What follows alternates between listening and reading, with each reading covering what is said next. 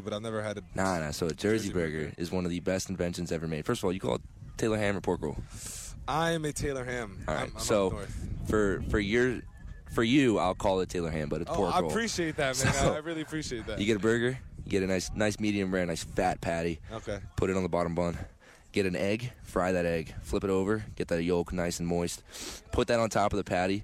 Get a little pork roll slice on there, maybe two if you're feeling a little frisky. Ooh, And a slice of cheese on top, top bun, mm, Jersey burger. I need to try that. It's on the bucket list now for sure. Listen, when I tell you it's one of the best things I've ever eaten or had the, I Well, guess. Where did that invention come from? Did you, did you make it up? Did you hear it from No, it's a, it's a, it's a thing. It's Oh, a thing. they, they thing. have it in restaurants I've been to. I No mean, I went to this restaurant up around, uh, I think it was around Jackson, the around the Jackson Islands, like 30 minutes up north. okay, yeah. And uh, they have the Jersey Burger up there. It was my first time having it. Absolutely life changing, life changing, eye opening, if you will.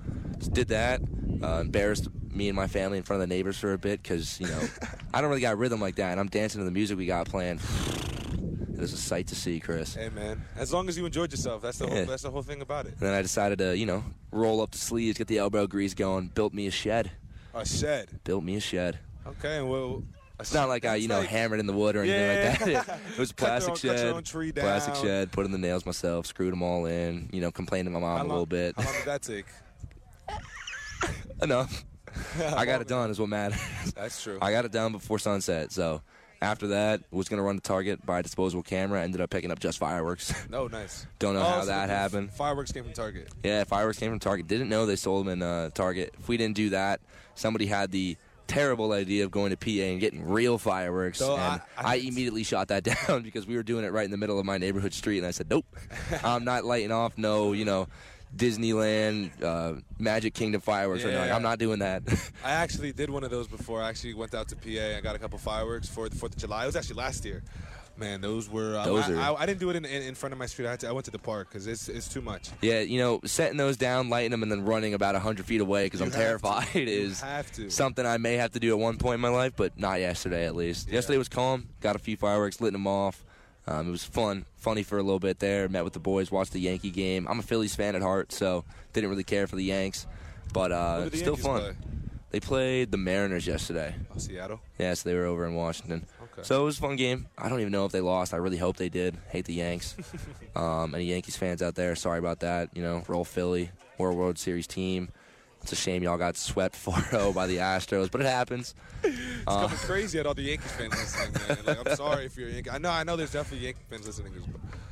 But Oh my God. and then we have uh, a couple Baltimore Orioles fans as well. Hey, you know what? I like the Oriole colors, so I'm down to be a part-time Orioles fans. I'm actually a part-time Braves fans because uh, if many people don't know what I look like, you can find us on our website at 1077thebronx.com. You can find me on the staff page. Name's Owen McCarron. I got a nice mustache, and uh, Spencer Strider. That's my guy. He's got a nice bushy mustache. He's uh, he's got 100 Ks this season already for the Braves. That's my guy. I'm not saying you know I used to pitch like him, but uh, back in my prime, Hey, hey, you look like him. Or Back- he- yeah. hey, let's reword it. He looks like you on. the that's what we're saying. Back in my prime, looks I threw you. gems. You Yeah. know, just seven inning gems. You know, zero ERA, 100 innings pitched, 90 Ks. Bit of a stud, if you ask me. Yeah, it's, it's incredible, man. And trust me, I didn't I didn't make up those stats on the spot just now.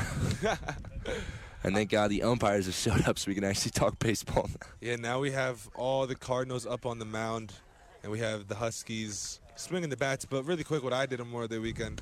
Fun fact that you actually said that. People say I look like Jayson Tatum.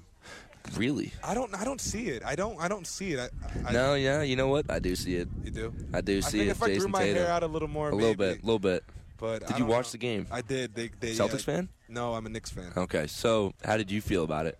Uh, I mean, I was rooting for the, the Celtics, like to say, because the Heat just beat the Knicks. It's weird because the Celtics are in my division too. I mean, but Jaylen Brown and Tatum are good players, so it's pretty Yeah. cool. But uh, yeah, and I, I would have been crazy if the Celtics were able to finish. Yeah, sweep. I was rooting for Celtics history too. I mean, I Yeah. can't lie. My friends wanted to go out and watch it. I said, honestly, I, am not really a huge basketball guy. I said I would probably just go to eat, but uh, you know, it, it sucks. I would have liked to see that happen because Yeah. a big Irish guy as well. So, Celtics, you know, Notre Dame, any of those Irish teams, Oh, yeah. love them. Those are my guys over there. But uh, have we done lineups yet? We have not. All right, so we'll we'll we'll quit the talking for now and go to the lineup for the Cardinals. The Cardinals have the typical lineup on the field. They have uh, Kellen Moore on the mound, Drew Dobkins over behind the plate, Aiden Crowley at first base, Robert. Uh, uh, Riley Rivera over at second base, Robert Kelly at short, Dan Driska at third, Ben Pollock's over at left field, Giovanni Brogos at center field, and Teak Toto's at right field. And for your Huskies, the lineup will go as such. At center field and batting first is Jack Sassa. Andrew Jendi is playing third base, batting second. Joey Bandon is at the catcher position. Sean Hart is at left field. Sal Casano is at first base. Brian McCartan is uh, DHing for the pitcher, Brandon Falco. Mark Kovac is at right field. Chris Galasco is at shortstop. And finishing it off for the Huskies is Eric Friedman over at second base. But Kellen Moore is getting ready to throw the first pitch of the afternoon. And it is in the zone for a strike. I'm not going to lie, that one seemed a little low. I thought so too. But it is a strike, so I guess Owens now starting off his little uh, adjustments for this um strike zone. Second pitch is swung on into chopper to shortstop to Robert Kelly. He picks it up. A You know what? It works. yeah throw that was to the ground, but luckily it was just a one hopper, and Aiden Crowley was able to just catch that off the turf. So it's six three for the first out of the inning. Yeah, you know what? As a first baseman, a, a decent one hop like that, you know, isn't really too intimidating. It's not too hard to field. Not Although the throw was very surprising, um, I guarantee nobody was expecting that. But it was on the run, so at least it was still straight at the first base. He didn't tear him off the bag or anything. Yeah, I mean that definitely was uh, a throw not anticipated by anyone watching. Usually by Robert Kelly, but uh, yeah, like you said, I mean especially on the turf, it's usually just a little s- simple one hopper for Crowley. But now the first pitch in this at bat by Kellen was a ball. The next one that we just saw is in the zone for a strike, so the count is now even at one and one. Up at the plate for the Huskies is a third baseman Andrew Jendi. He is not a, Gen, a Jedi, it's just Jendi. It's pretty corny of a joke. Next one is a chopper down at third base to Dan Trisca, and he throws it over to Aiden Crowley for a 5-3, second out of the inning. Yeah, so you know this is the pace of the game we were talking about, where the offense, you know, they'll come up, they may go down one, two, three. It's going to be very hard to get some good hits off these two very talented pitchers. And one thing that we notice about the teams who do, you know, sadly have to face off against, you know, our stud Kellen Moore, our ace, if you will, is you know they do really struggle to get that ball, you know, up in the air instead of off the ground. He's got really good location, and that velocity will just it'll always be in his back pocket as you know that kind of, uh, I guess, you know, step ahead of this offensive team over here. Yeah, definitely. Uh, yeah, it definitely seemed like that. Like they were is definitely ahead of the, of the, the batters in the batters box. But uh, I guess I mean should be able to continue this all day, and that pace is definitely continue there with the this pitch being a strike. So the count is even at one and one, and up at the plate is the catcher Joey Bandon.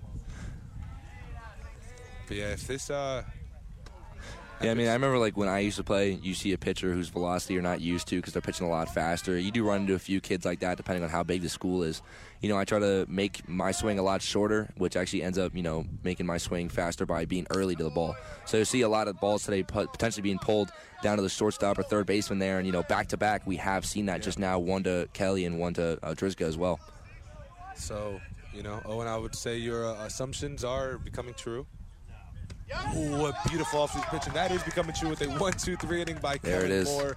Beautiful curveball. That's that type of curve you got to just lay a bat out on. I mean, Kellen Moore threw an absolute dime of a pitch just now. That ball started way outside the zone, had the perfect amount of spin on it. That was almost dead middle of the zone there. I mean, he's Yeah. got to put a bat on that. Yeah, that was definitely a perfect ball by Moore, but the Cardinals put the Huskies down one, two, three in the top of the first, but we will now enter the bottom of the first here on 107.7 The Bronx Retro, WRRC2.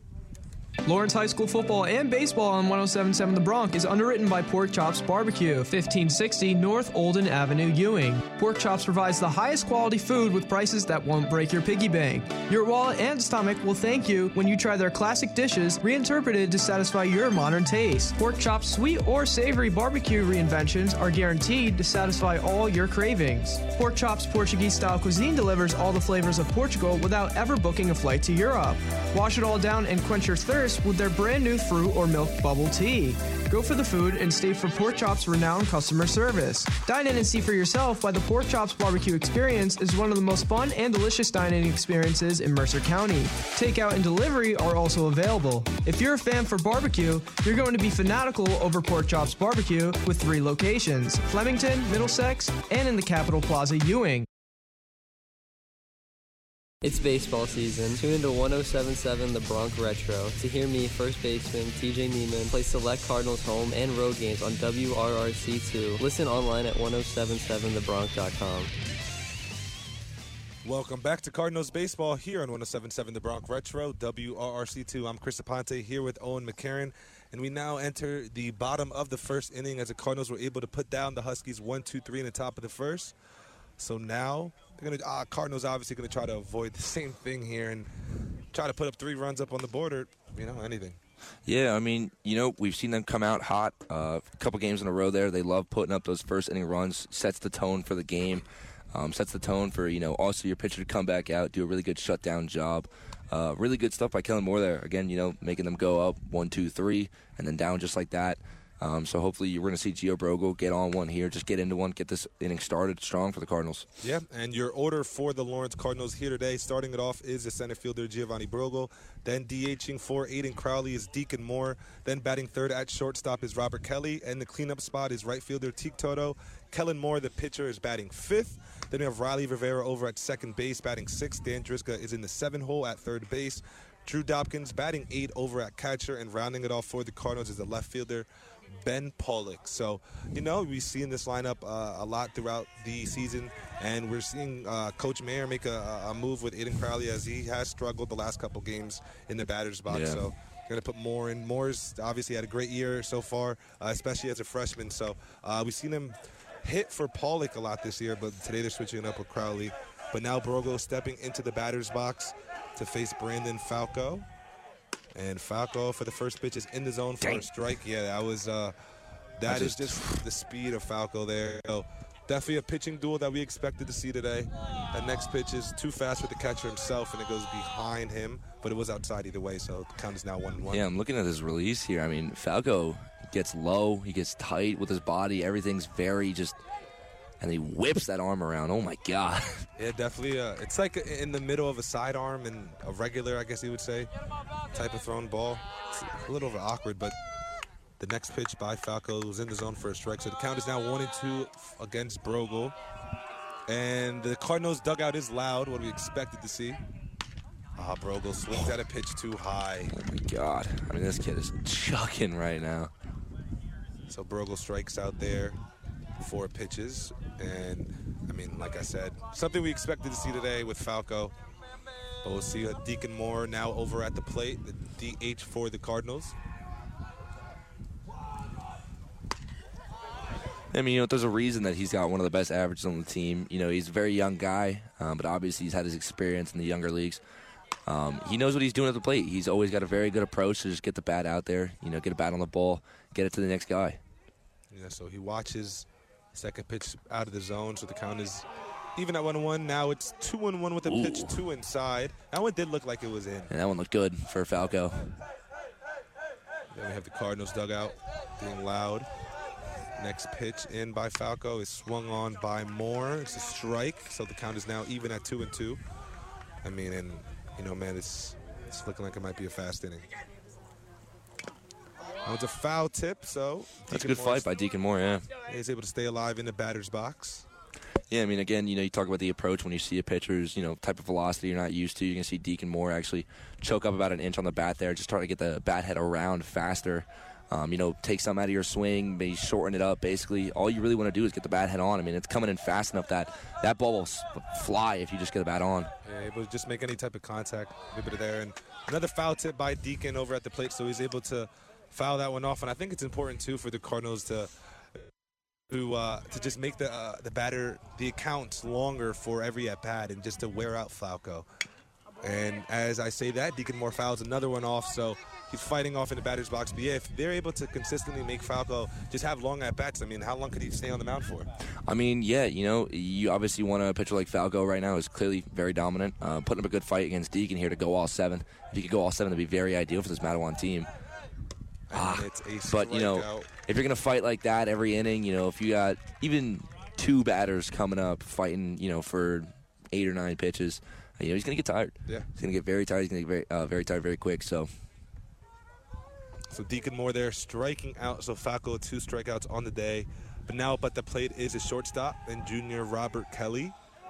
Let's see what Robert's able to do. He's a He's the leader for this team with three home runs so far this year. And he swung on the first pitch. It was too high, so the count is 0 1.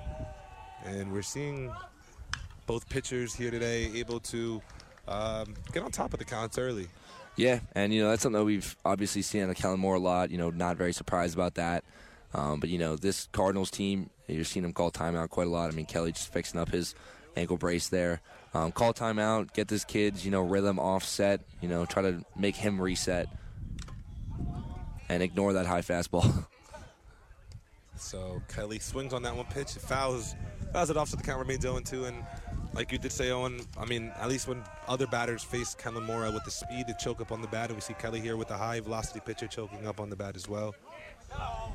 Ooh, But he watches that one go by. That one was outside, but like you own good hold. it was close.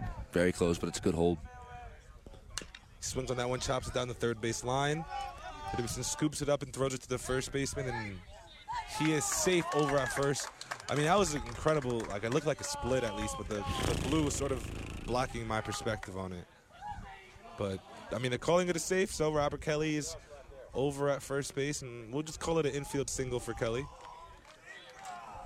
And they're going to review it here. I'm, I mean, I don't know what reviewing is in high school baseball. I don't think there is any reviewing, but they're going to No, but the only person who can overturn a call like that is the home plate umpire. So, you know, if the coach does choose to go out and talk to the umpires and the home plate umpire says he saw it differently, he can overturn that, and this will be a third out here. From my angle, he was very clearly beat on the throw. I think they're arguing the foot off the bag, maybe.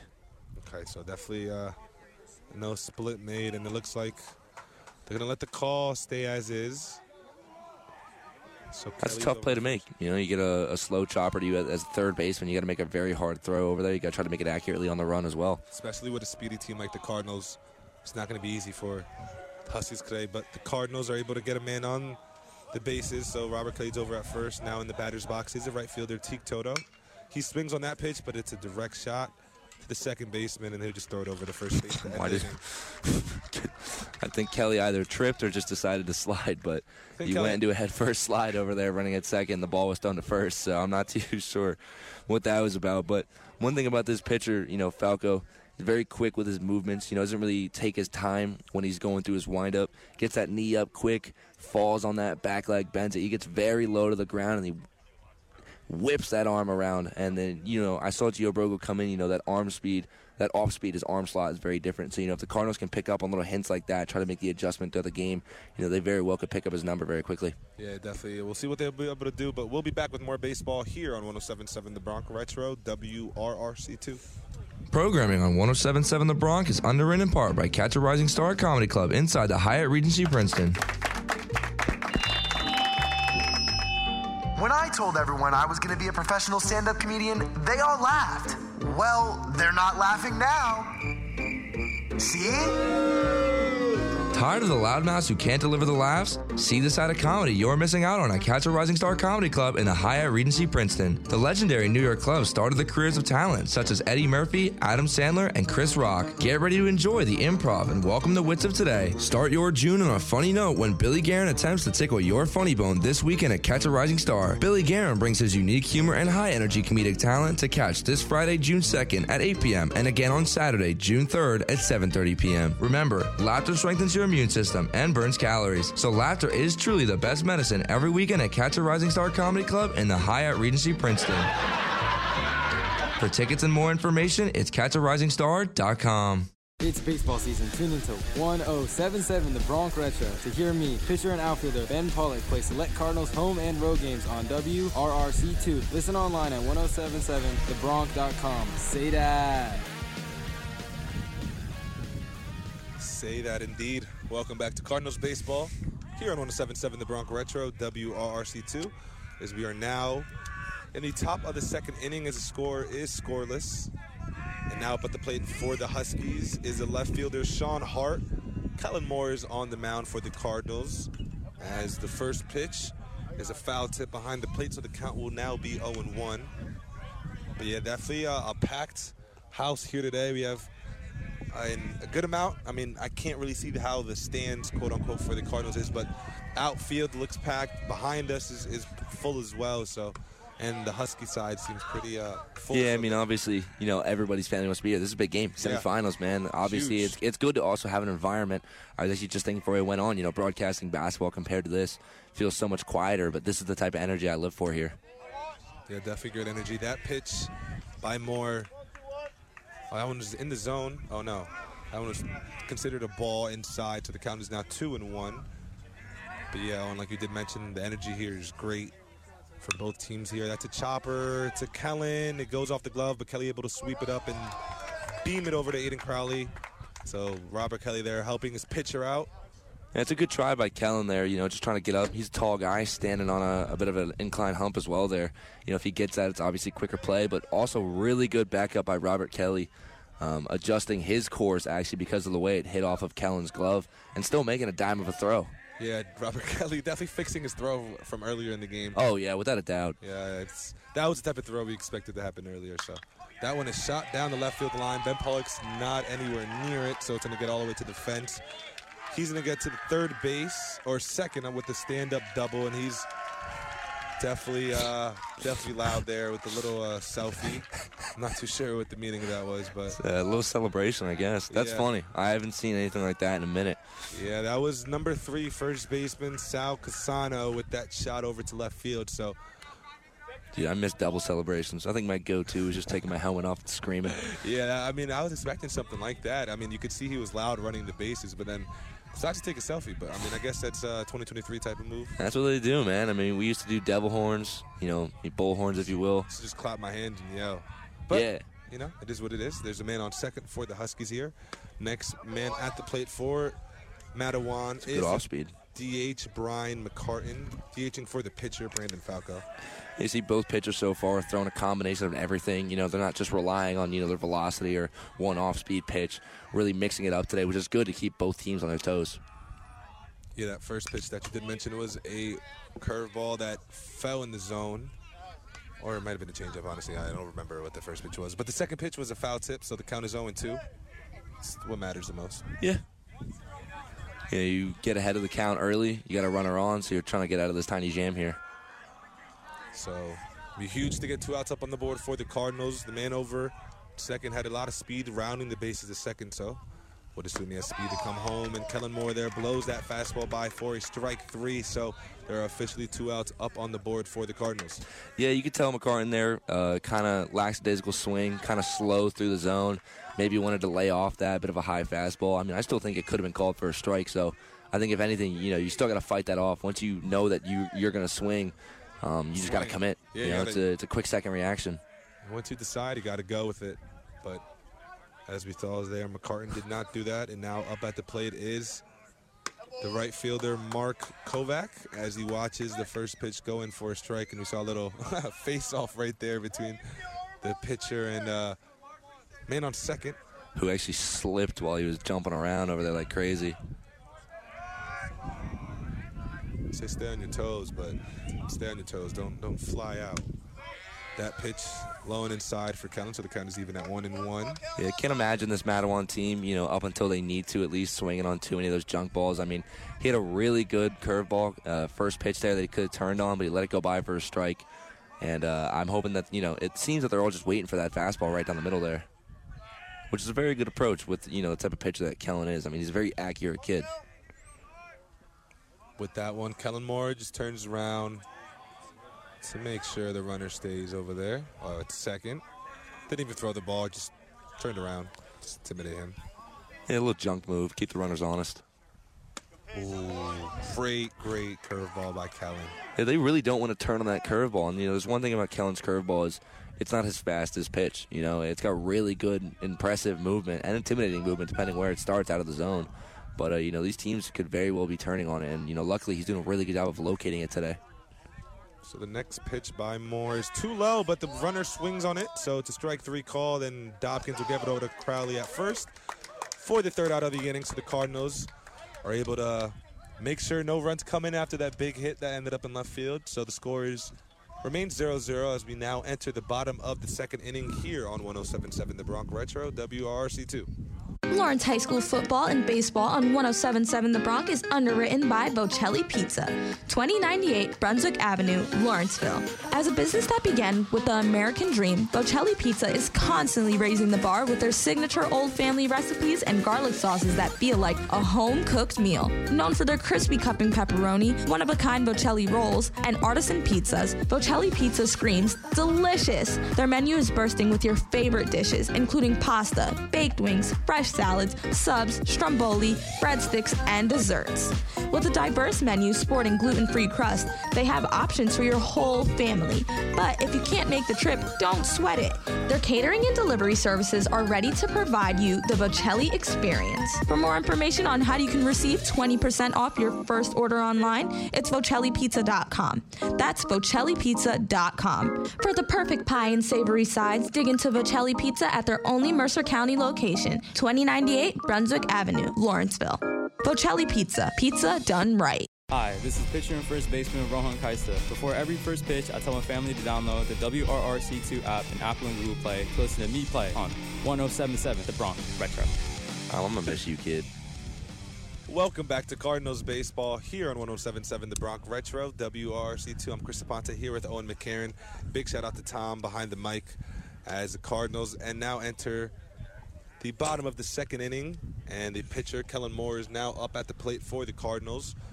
Love seeing pitcher v pitcher. Yeah, definitely. Love it. I mean, sadly, we can't see it with Falco as he is not hitting. Yeah, but, you know this is good enough. Yeah, this will do. Kellen's a very good hitter. Saw him, you know, with his slump at the start of the season. Done a really good job crawling out of it, uh, and crawling out of it pretty impactfully too. He's had a lot of really, uh, you know, come up clutch hits and uh, a lot of really close games to put his team on top and get the momentum flowing again. And to do this and pitch, I mean, enough said. Yeah, very impressive if he could get on pace as well. I mean, he's already on the mound, so impressive by that. But see what he could do here. First pitch, it's in the zone for a strike by Falco. So once again, the pitcher is getting up in the count. That one two outside for Moore's liking, so he watches that one go by. And Falco's windup is, or just from the moment he gets the pitch, is very quick. Yeah, he's got a very different arm slot compared to his off speeds versus his fastball. I mean, his fastball, you will see him whipping that ball from up top, but on that uh, little off speed pitch right there, you see him whipping from around his hip level. So that one was chopped down, but went foul down the left field line. So the count is now two and two. I mean, you know, as a hitter, if you pick up on those little hints, which you know we are now seeing in live time, you pick up on that, it's going to make your job a lot easier. You know, you know when you got to snap on a fastball versus sit back on an off-speed pitch. So Kellen Moore fighting it off there as that pitch goes. It's too far outside, so now a 3 2 count. And he swings at that one, but it's a shot to the Oh. second baseman. Yeah, I mean that's just a, a really impressive play right there by Eric Friedman, junior second baseman. I mean, sliding the turf to get that ball. I thought that was definitely through the gap. Yeah, it looked like it was going to get through the gap. It was a hard hit ball, but uh, I mean, it's turf, so everyone loves to slide. As we saw Robert Kelly have a slide earlier as well. So Oh yeah, laying out in turf. I mean, the moment you see you're on a turf field, it's body on the line for Yeah. everything. It doesn't matter what it is. So we saw Eric there at second base, you know, slide and keep the ball in front of him. And Rivera chops that one right to Eric once again, and he's able to get it to the first baseman. So two outs up on the board for the Huskies. That was quick. A very quick, you know, two up, two down situation there. Kind of the same ordeal, just a low ground ball over to the second baseman, Friedman, who's then going to throw the out over at first base to Casano. And that was Riley Rivera up at the plate, but now batting is a third baseman, Dan Drizga, in the seven hole for the Cardinals. Yeah, that's the name we've been talking about. You know, as he's starting to kind of get into his flow a lot more with this Cardinals team. You know, last game, coach mentioned he kind of had his standout job at the plate there. So hopefully, you know, that will translate into today. Yeah, I mean, hopefully it'll be huge for them to get something as he swings at that one, wants to pull it back, but Is that is that high fastball, Chris? Yeah, man. So juicy.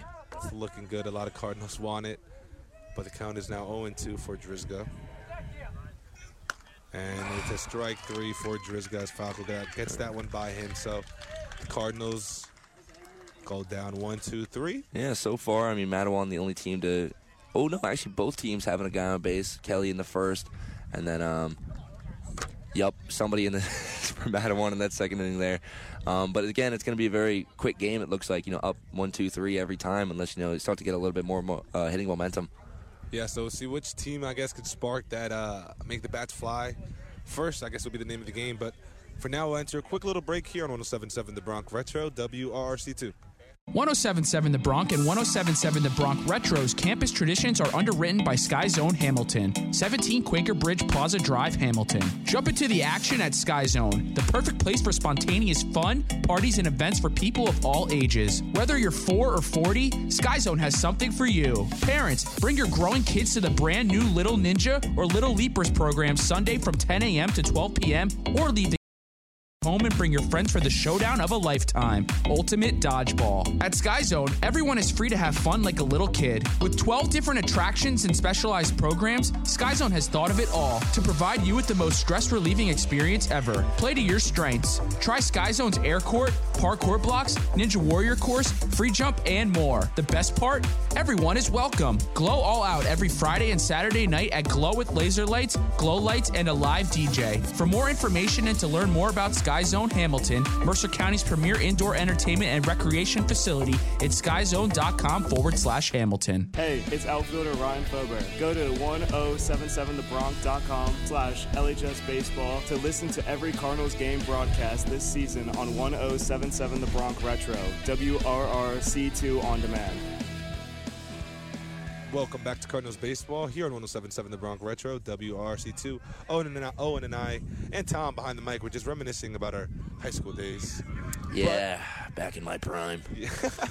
so you'll have to hear those stories once you're getting out. Uh, go go for ice cream or go get a hot dog, something like that. Just you know, hear a man come up to you and be like, "You want to hear a story about my prime?"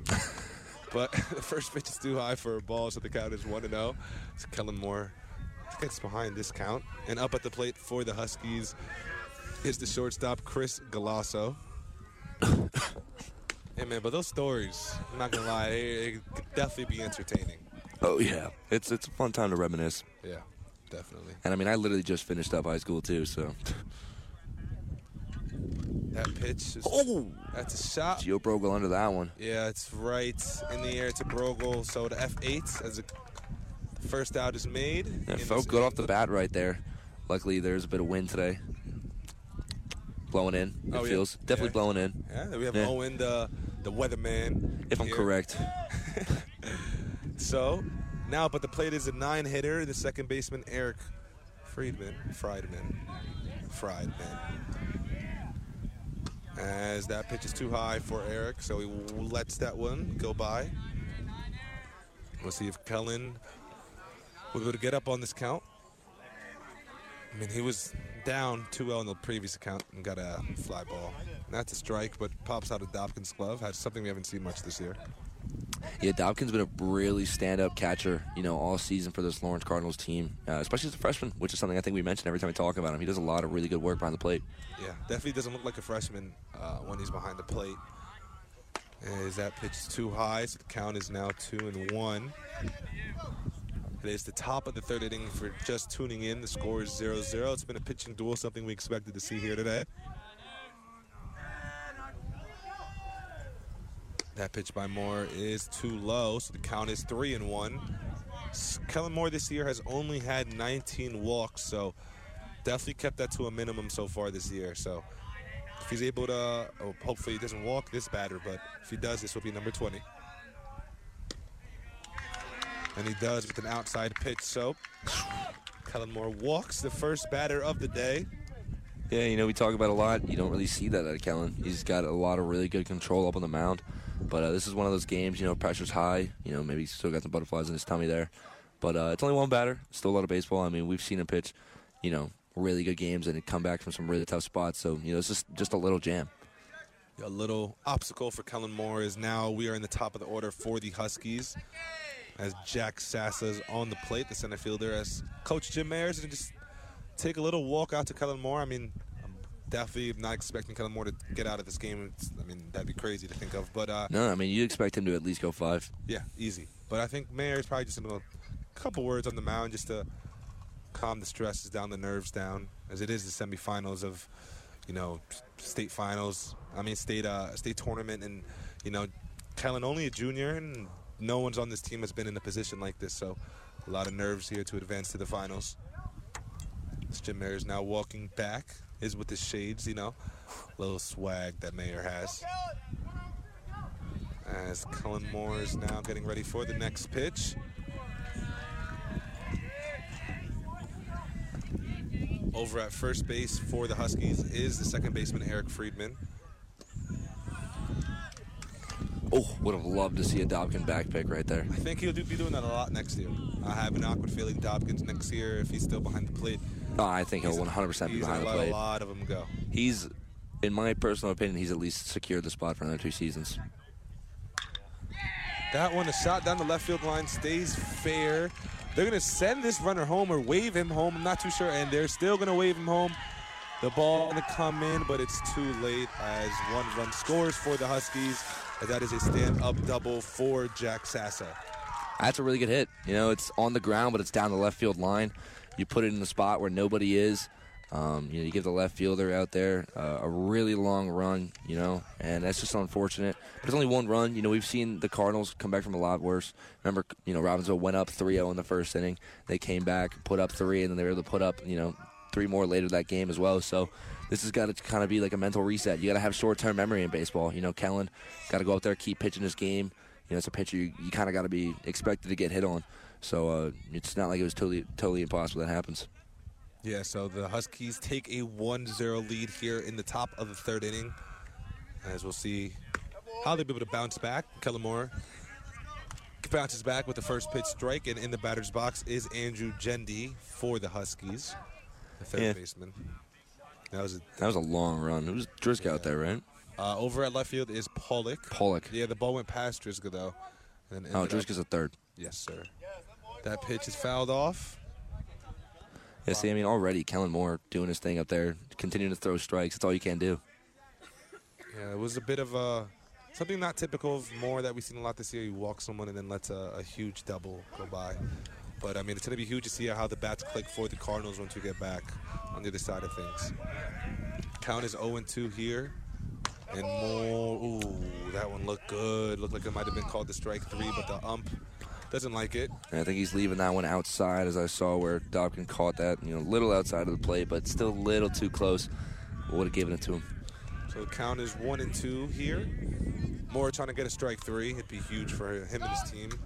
That one was low in the dirt off Dobkins' face as he keeps it in front of him, but the runner takes off as well and gets a third standing.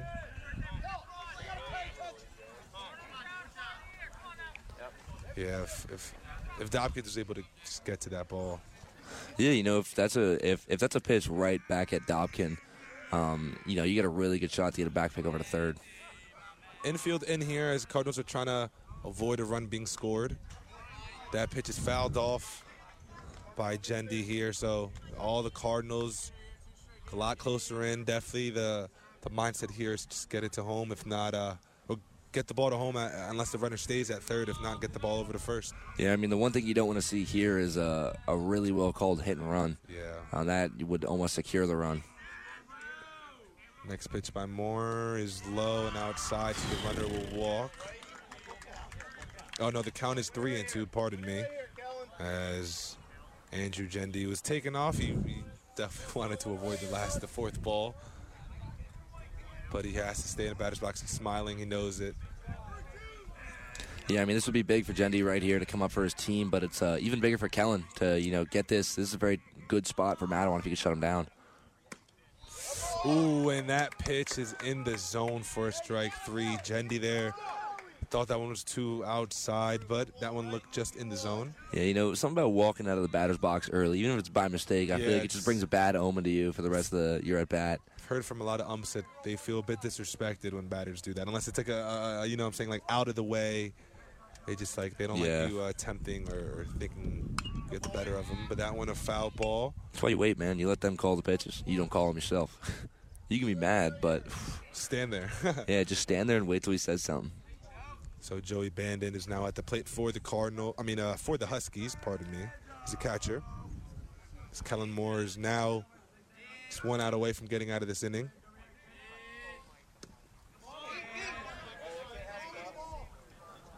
That pitch is too low, so the count is one and one. I hear a lot of people or coach simply just saying throw the ball. As Kellen Moore is very good at throwing the ball. Yeah, the easiest way to think of it is you're having a catch with your catcher. That's all it is. Yeah, it's something that uh, everyone tells you going up. That's a Oh. shot. That one, oh, that one might, and it does find the gap. Lands right between Teak Toto and Giovanni Brogo, but the runner would have the runner scores, but the hitter stays over at first. So RBI single for Bandon. That was a huge hit, and for the Huskies, but uh, definitely confidence announcer for for Kellen Moore. Yeah, Joey Bowden coming up clutch right there with that nice gap shot between Teak Toto over there and Brogel in center. Uh, you know, there's not much you can do about that. The ball was hit beautifully off the bat. They're going to drive in the run there. Um, it's just unfortunate for the Cardinals. But, uh, you know, Kellen's got to remain locked. They got two outs. They're in a really good position to get out of this inning. You know, again, relatively unscathed with how much baseball's left. Yeah, so we'll see how faces this batter now. But the plate, I mean, at the plate, yes, correct, is left fielder Sean Hart, the cleanup hitter for this Husky squad. Runner is not going. As the runner did jump, but just to scare everyone off. Yeah, you know, that is something we see uh, Dobkin, I want to quickly mention, struggle with, you know, all season. Does a really good job of blocking, does a really good job, you know, pitch calling, baseball IQ just in general, knowing where the ball's got to go, you know, when there's a throw at the plate or anything. Um, but, you know, just squeezing the ball sometimes. I mean, you see him kind of start to struggle. Some of those junk ball pitches, you know, umpires tend to say, you know, to a catcher, you squeeze that pitch, I'll give you that. But if you drop it, I'm not giving you it. You know, just when a pitch like just edges on the zone, if a catch a catcher's got to catch it and make the frame job. If they can't, you're not getting that strike.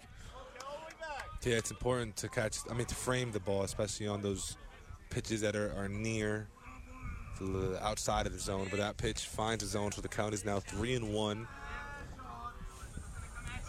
Runner goes over at first, but it's a ground ball. Rivera is able to backhand it off a sliding, get it over to first on time. That was a beautiful play by Riley Rivera over at second That's base. extremely impressive stuff. Really good play. Riley Rivera, I mean, the mobility on him is absolutely insane. Making his way from really deep over in the midfield of second base there and getting over to that ball perfectly on time, making a great throw. Um, also, not getting too confused and trying to, you know, quickly hit second. He, he already had the play in mind. He was going to first, and he made a dime of a throw. Yes, the Cardinals get out of this inning, but the Huskies get two runs up on the board as we now enter the bottom of the third inning here on 1077 The Bronx Retro, WRRC2. The Bronx Lunchbox and other programming on 1077 The Bronx is underwritten by Trattoria Procaccini, 354 Nassau Street, Princeton. Trattoria Procaccini does authentic Italian dining right, making use of their favorite family recipes from the old country. Using only fresh and organic ingredients, Trattoria shifts their specials to fit the season, utilizing the best crops from local merchants and growers. Enjoy Trattoria Procaccini for home-style cooking that tastes just like Nana's in your new home away from home. Get away from everyday stressors and enjoy a plate of your favorite soups, salads, pasta, Italian specialties, fresh baked breads, and pizza. Walk in to enjoy Trattoria's Italian family dining experience, or order in for pickup or delivery online at getforky.com under restaurants. Contact Trattoria Procaccini to cater any event and bring the taste of Italy to you and your friends, family, or colleagues. Dine in at Trattoria Procaccini Monday through Sunday from 4 to 9 p.m. Enjoy their family style menu or rock solo with their table for one options. If you can't vacation in Italy, try this local taste of Italy, Trattoria Procaccini. Hi, I'm Michael Melchior, first baseman for Lawrence High. Catch America's Pastime High School Style on your Amazon Alexa on 1077 The Bronx Retro to listen to your Cardinals play.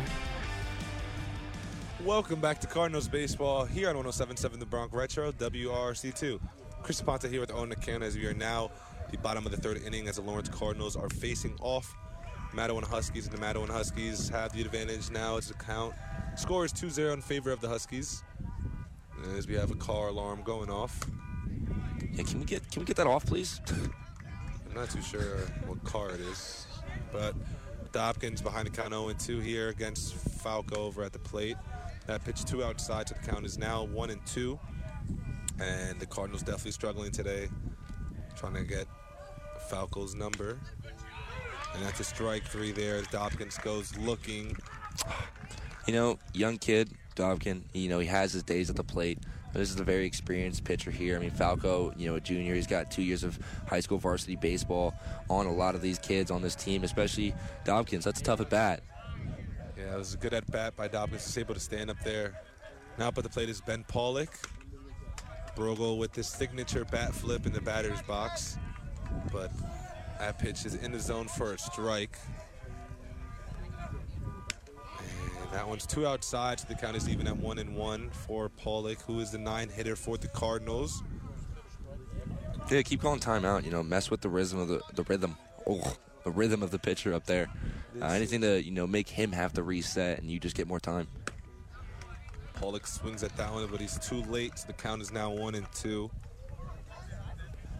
Yeah, I mean, anything to disrupt his flow here right now is crucial. He chops that one down the first base line. Falco has to run to it. He underhands it. Gets it to the first baseman on the time for the second out of the inning. Looked like he was trying to chase him down there, see if he could just get the tag there. It was a very slow chopper right, uh, right down the first baseline. So, you know, to Falco, good play. That requires a lot of speed. Yeah, if Falco didn't sprint down there, that definitely would have got. Uh, oh yeah, that's one of those little up if they would've choppers that you just beat out as a runner. So now we're at the top of the order for the Cardinals as Giovanni Brogel is now up at the plate. First pitch is too high for a ball. Last time we saw Brogo, I'm pretty sure he went up and came down swinging. No, Yeah, he did. He went down swinging four pitches. Uh, there you go. Good piece. Yeah, I mean, you know, a little late on that one, fouling it right over to the Matawan dugout, first base side. You know, starts to swing a little earlier, you're going to see a lot of these players with their back foot at the very back of their box. You know, a little choke up again, shorten that swing to try to get out there early. Brogel swings at that one and he misses, so the count is now one and two for Falco, who's just been in his groove so far all day. Yeah, you're going to want to have quick hands all day. And, oh, oh That thank God. Two outside. As we saw that one, it was close, but the ump did call it was a ball, so the count is even at two and two. Brogel there calling time. Perfect. Yeah. You're gonna probably. We're. I'm hoping that we see a lot of that all game today. You know, calling time, mess with the pitcher's rhythm. You know, constantly. Don't let him get into any type of flow. Brogel chops that one down the first base line, but first baseman will handle it himself, as that is Sal Casano. So the Cardinals once again go down one, two, three here in the bottom of the third. Yeah, you can tell they're still, you know, a little late on it. Um, you know, balls are going first base side. I mean, Gio was late on, you know, both pitches he's swinging at there. He's got to shorten up that swing, get out there early, and then, you know, like we were talking earlier, you'll start to see those hits that are, you know, down the third base line and get a lot of guys going. So the Cardinals here still down 2-0 as we now enter the top of the fourth inning. And we'll be back with more baseball here on 107.7 The Bronx Retro, WRRC2. Lawrence High School football and baseball on 1077 The Bronx is underwritten by Pork Chops Barbecue, 1560 North Olden Avenue, Ewing. Pork Chops provides the highest quality food with prices that won't break your piggy bank. Your wallet and stomach will thank you when you try their classic dishes reinterpreted to satisfy your modern taste. Pork Chops sweet or savory barbecue reinventions are guaranteed to satisfy all your cravings. Pork Chops Portuguese style cuisine delivers all the flavors of Portugal without ever booking a flight to Europe. Wash it all down and quench your thirst with their brand new fruit or milk bubble tea. Go for the food and stay for Pork Chop's renowned customer service. Dine in and see for yourself why the Pork Chops barbecue experience is one of the most fun and delicious dining experiences in Mercer County. Takeout and delivery are also available. If you're a fan for barbecue, you're going to be fanatical over Pork Chops barbecue with three locations Flemington, Middlesex, and in the Capitol Plaza, Ewing. Lawrence High School baseball is a hit. Tap the Odyssey app to hear me, center fielder Giovanni Brogel, and the Cardinals play the season anywhere you are on 1077 The Bronx Retro. Welcome back to Cardinals Baseball here on 107.7 The Bronx Retro, WRRC2. I'm Chris Ponte. Here with me is the man who just attempted to say he made a shed. No. McCann, when he really made a bed storage. All right. Is that how you say it? A storage bed. Storage bed. Listen, man, they're they're t- one and the same. Like tomato, tomato. I still built it. I got Hey, it yeah, done. I gotta give credit. Still, you still, you still made it. Still built it. It's it's made for the same concept, the same idea, to, to hold something. This feels like Wake Up Red or getting yelled at by my mom in between commercial breaks. The Cardinals here now enter the top of the fourth inning here as they're still down 2-0 as the Huskies were able to put two runs up on the board in the top of the third. And now up at the plate is the first baseman, Sal Casano. First pitch is in the zone for a strike by Moore. Yeah, they are not able to do anything against Moore's off-speed pitches at all today. We haven't even seen a single swing attempt. I mean, they are just coming in gross today. Yeah, a lot of the swing attempts have been on the fastball. Yeah, you know that's probably the approach that this team has. You know, you see them turn on that fastball whenever they need it. You see them fight off the off speeds when they need to. But uh, in terms of turning on a slow curveball like that for the first pitch, you know, or even the second pitch, you don't really see him doing it at all. That pitch right there was too low, so the count is one and one. That one again too low, so the count is even, or count is now two and one. Now, as a coach is making a bit of outfield adjustments today. I mean, we've seen him do it a lot of games. Just doing it once again. That one two inside, so the count is now three and one. Yeah, you know, I, I'm not really appreciating the noise difference right now between this Matawan team and the Cardinals team. I mean, on offense, they're loud every second. I mean, it just kind of sounds like they're having average conversation over there in the Matawan dugout right now. Yeah, they're very quiet over there. It's, I didn't really think of that, to be honest with you. Oh. They had a beautiful off-speed pitch by Moore. God, swinging out of his shoes. I mean, I do love the chirps coming from the Matawan dugout. It's absolutely perfect. It's but not that uh, loud, though. I mean, yeah, they're they, I mean, they now, gotta pick their volume up, man. Yeah, early in the game they were very quiet. I didn't really think much about it. But Kellen Moore here, the three-two count, and oh, that one might have been strike three, but it's foul tip. So stays alive here. I mean, it's important for Kellen to just get up on this count. I mean, he let two runs down. It's in a game that we knew was going to be a pitching duel. So, I mean, it's just really important to not let any more runs up on the board until the Cardinals are able to at least, you know, attack and at least tie the game. Yeah, you've got to shut down all games starting now if you're Kellen Moore, you know? Every pitch has to be good. If a few runners get on, you got to make sure that you're working your hardest to get out of that jam there. And we're going to see, you know, this Matawan player up here, Sal Casano, doing what he does best. He's going to have a fight right now against Kellen Moore. He's going to make him work. We were talking about how, you know, Deacon Moore had a great at bat in the first inning, making Falco work. Now going to see uh, Ca- Casano make uh, more work. So Casano fouling tipped the last pitch as well, so the count remains 3-2, and he foul tips that one once again. So staying alive is what he's doing here. So the count will remain 3-2. No outs up on the board. This is the first batter for the Huskies this inning. And in great parking lot style, another car alarm. I'm not even too sure where that came from because I don't think a foul ball was hit that way. Well, that one in the air, but Brogel probably will get to it, and he looks like he will, and he does bring it in for the first out of the inning. Yeah, a lot of wind up there. You know, anything hit straight up is going to die down really quick. Um, you're not really getting much, you know, pull along, I guess, with the wind. Ball's not really going to carry much. So, really good read by Brogel, understanding that. Yeah, an impressive at bat, uh, uh, impressive at bat on the mound by Kellen there to be able to stay in the in the in the at bat there. I mean, even when counts three two for a while there, he still stayed on top of it and made the batter pop it up. But now up at the plate is the DH hitter Brian McCartan, as the first pitch was too high for a ball. Next pitch by Moore's in, and it's gonna go foul down the left field line. Yeah, you see him just throw the bat out there on that nice little off speed. Um, obviously, thank God it went foul because that was a nice little gap shot right over the third base and in between the left fielder. You know, he was standing up on first easy if that was fair. Yeah, like you said, it was a lazy swing. He just let the bat, bat barrel step out there, and that went too high, so the count is now two and one. So we'll see here what Kellen will be able to do here. Is he's down in this count two one. Now he's even with a two two count. So Jim Nair, again, telling his team it's important to stay ahead of these counts. Yeah, I mean, it's 2 2 count, arguably. You know, he's still ahead. It only takes one more pitch to strike him out here, so he's got a lot of room to work with. And that one's That hit, and it's a line drive that will drop in front of Brogel. So another man on the bases for the Huskies here today. Yeah, if that ball had, you know, just any more carry, you know, I see Gio Brogu potentially making a really good play there. But doing the smart thing as a center fielder, you know, the leader of that outfield, um, letting it take a hop, come straight to him. Yeah, that looked like a ball that Brogel might have been able to get to. Like you said, if it had more air, it definitely would have been able to make a play to it. But that one was just too close to the ground for Brogel to really do anything. And like you said, if there's no one behind him, he's a, he's a leader out there, so it's important. But Kellen Moore getting ahead of this count with a beautiful off-speed pitch that Mark Kovac is too late on. Yeah, so you know with McCartan on the bases now, you got a man on first. Uh, again, a lot of good hitters behind him. We've been seeing this Matawan team aggressive on bases all day. You know, a lot of players like to dance around with their with their leads. You know, with their secondaries as well, getting very aggressive, and even a couple of stolen bases. You know, we had a stolen third base and a stolen uh, second base as well. So I mean, these kids definitely know how to run bases.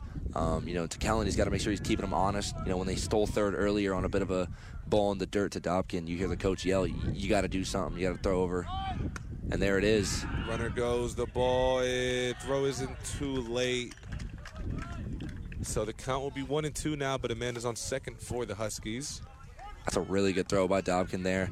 Uh, you know, McCartan had a really good jump off the base, and uh, that one was definitely a very close play. But that's the aggressiveness we're talking about from this Matawan team.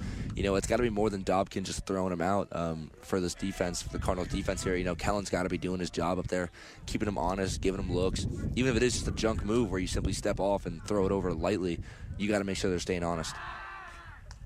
And right there, as you did There say, it is. stay honest. Kellen Moore throwing it back over to Riley Rivera, making sure that runner stays honest and stays over on that bag. And I don't think he'll take off here at, to third, just because, like you said, that throw was close. But we'll see what he does. That pitch is too low in the dirt, so That's that stop we're talking about. Yeah, Dobkins able to keep that in front of him. This kid's a brick wall. Yeah, Let's be it's so impressive, especially just being a freshman. Let's be honest. I mean, nothing's getting by this kid. Nothing gets by this kid unless it doesn't take a bounce at all. You know, if it just skips across the turf, maybe we've seen a few. But I mean, this kid, when it comes to blocking, is very shy of mistakes. So the count remains 2-2 as that one is again a blooper down the center fielder. I don't know why the coaches would send him as that was a beautiful throw by Brogo at center field to throw out the runner at third. That was that yeah, that was that that looked like it was just gonna advance the runners there and Brogo able to just take one step ahead and just beam that ball to Driscoll over at third. Yeah, you know, it looked like McCartan, you know, kind of hesitated on the base pass there. That's kind of the right read that you want to do. That ball's hit, you know, just high enough that that could have been caught by Brogel. Um, but without knowing where he's playing, you never know if that ball's caught and he's got to get back to the bag or if it's in the ground and he can maybe run. So, you know, if he had maybe a step or two more, he, I mean, he's safe by a long shot. But that throw by Gio Brogel, I mean, let's talk about it. That was a dime. That was a dime. I mean, I wasn't even like thinking of that to happen, but Brogo Yeah. able to just get that ball to third base quick enough before that runner and the coach over there at the third base bag. I mean, that ball you could tell from a mile away that there's no way it was going to bring that runner home, and he was waving him on. And I mean, I guess he decided to change his mind too late. But Yeah, you know what? I mean, I do appreciate the aggressiveness of the Matawan team. Obviously, very good base running team. You know, very quick team overall. and that is a chopper to Rivera Yep. over at second base. That will be underhanded to Robert at shortstop. So the Cardinals able to get out of this inning with no runs by the Huskies. And now we will enter the bottom of the fourth inning here on 1077 The Bronx Retro, WRRC2. The Bronx Lunchbox and other programming on 1077 The Bronx is underwritten by More Than Q, Route 1 North, Princeton, offering new twists and barbecue fusions to match and satisfy your modern cravings. Their devotion to their craft is what makes the perfect smoky meat and being sticklers for the perfect pairing. More Than Q has crafted homemade sauces to amplify your dining experience. Give your food more TLC with sauces like Carolina, Kansas City Sweet Belly, South Carolina Mustard, and Alabama White. All bottled in house. Add that to the perfect southern side and get a taste of Texas cooking in Princeton. They have meat cooked by the pound, sandwiches, salads, sides, and desserts. More Than Q, bringing more to your barbecue. To find out more about More Than Q, it's getforky.com. That's getforky.com. Under restaurants. More Than Q, Texas style barbecue in Princeton. I'm Robert Kelly, shortstop for Lawrence High. Catch America's pastime high school style on your Amazon Alexa on 1077 The Bronx Retro to listen to your Cardinals play.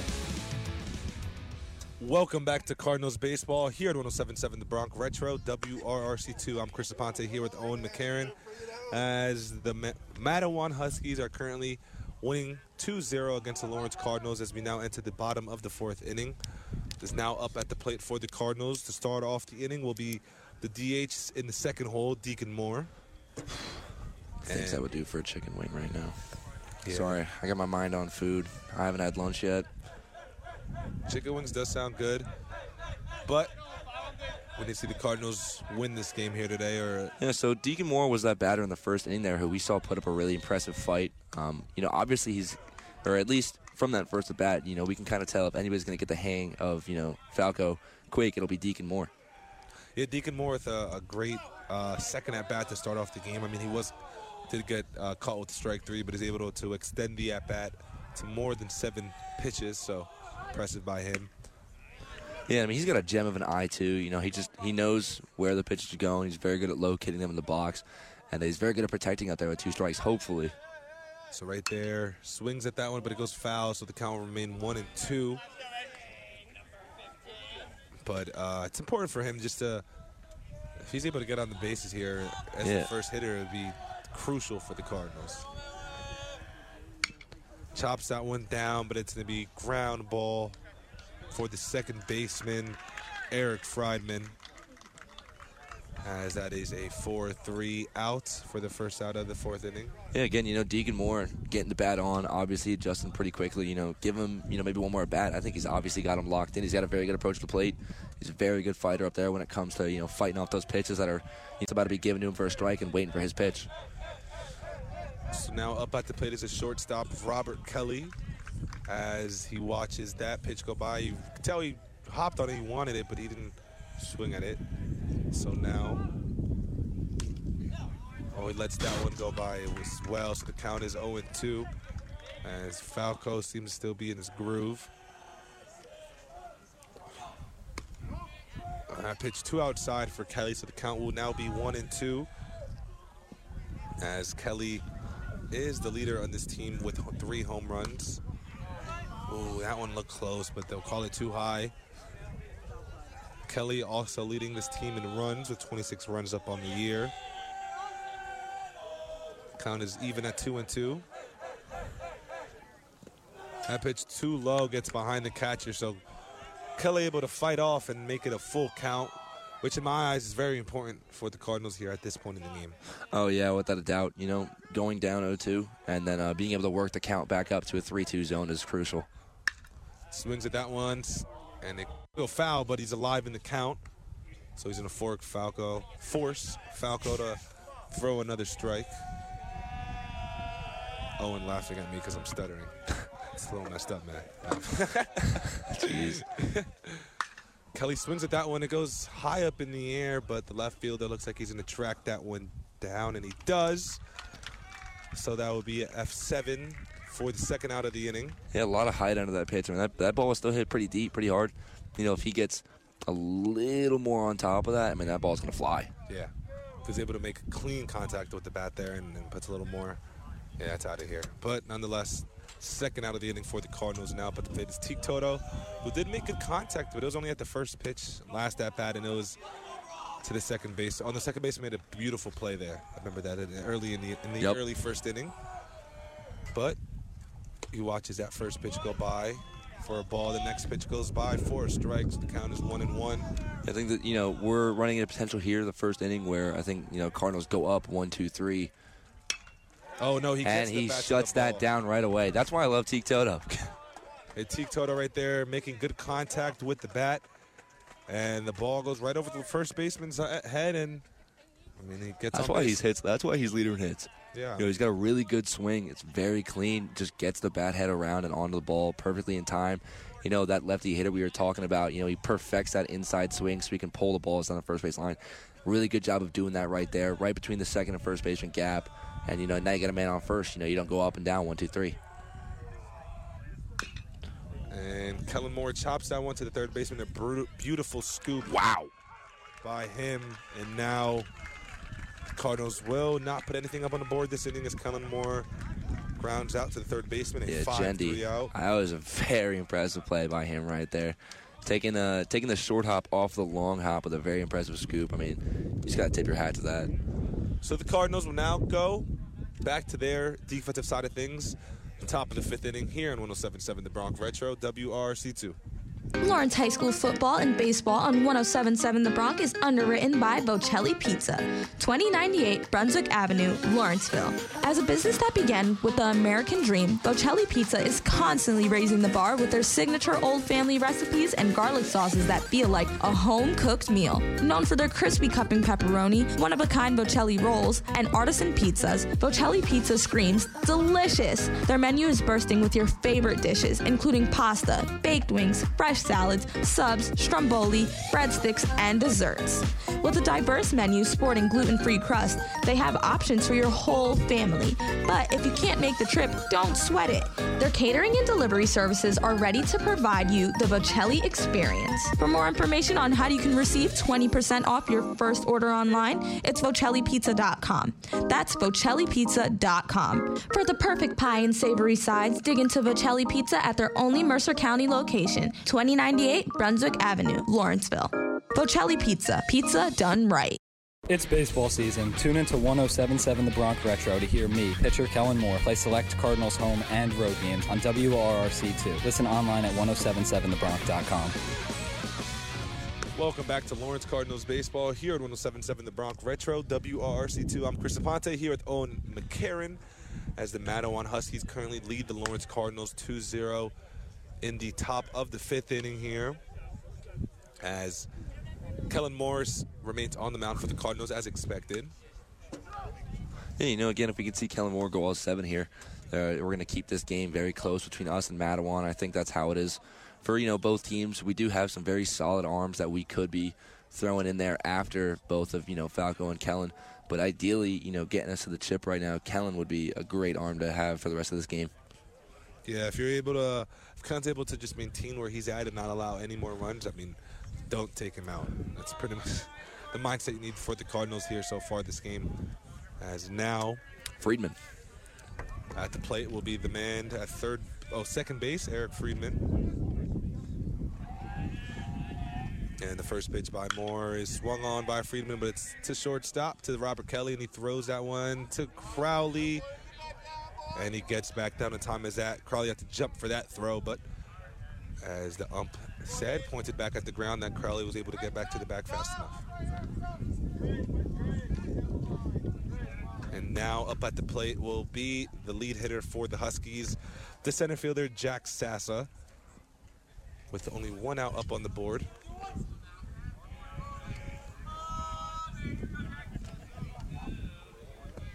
That one hits the plate and bounces over Dobkins. It's uh, that's definitely a turf turf field type of move. Yeah, that's see. very turf field of that ball just now. Taking a very big rainbow hop over the batter, catcher, and umpire. Yeah, that was pretty crazy. That went over the umpire's head too. But the count is one and zero, and that one is inside for a strike, so it's one and one. Yeah, you thought I was gonna say inside for a ball. Nope, it's inside for a strike. So the count is one and one. Kellen Moore fixing the mount up a bit with his foot, just getting it to his likings, and gets the ball, but it's right to Robert Kelly. He chops that one, and he gets the throw on time because he bobbled it for a second, but able to clean the rest up. Yeah, Robert Kelly too, back to back, very good plays there. Uh, you know, both ground balls coming right back at him. And what I do like about Robert Kelly is his composure throughout the entire game. I mean, you know, making an error there, you know, it's nothing too detrimental unless you fumble it a second time. You know, does a really good job of picking it up and making an absolute dime of a throw. Yeah, Robert Kelly able to clean the mess up that he made himself. It wasn't really much of a mess. He just bobbled the ball. No. Right there now at the plate is a third baseman, Andrew Jendi. Made that beautiful play to end the inning. The first pitch is outside for a ball, so the count is 1 and oh. 0.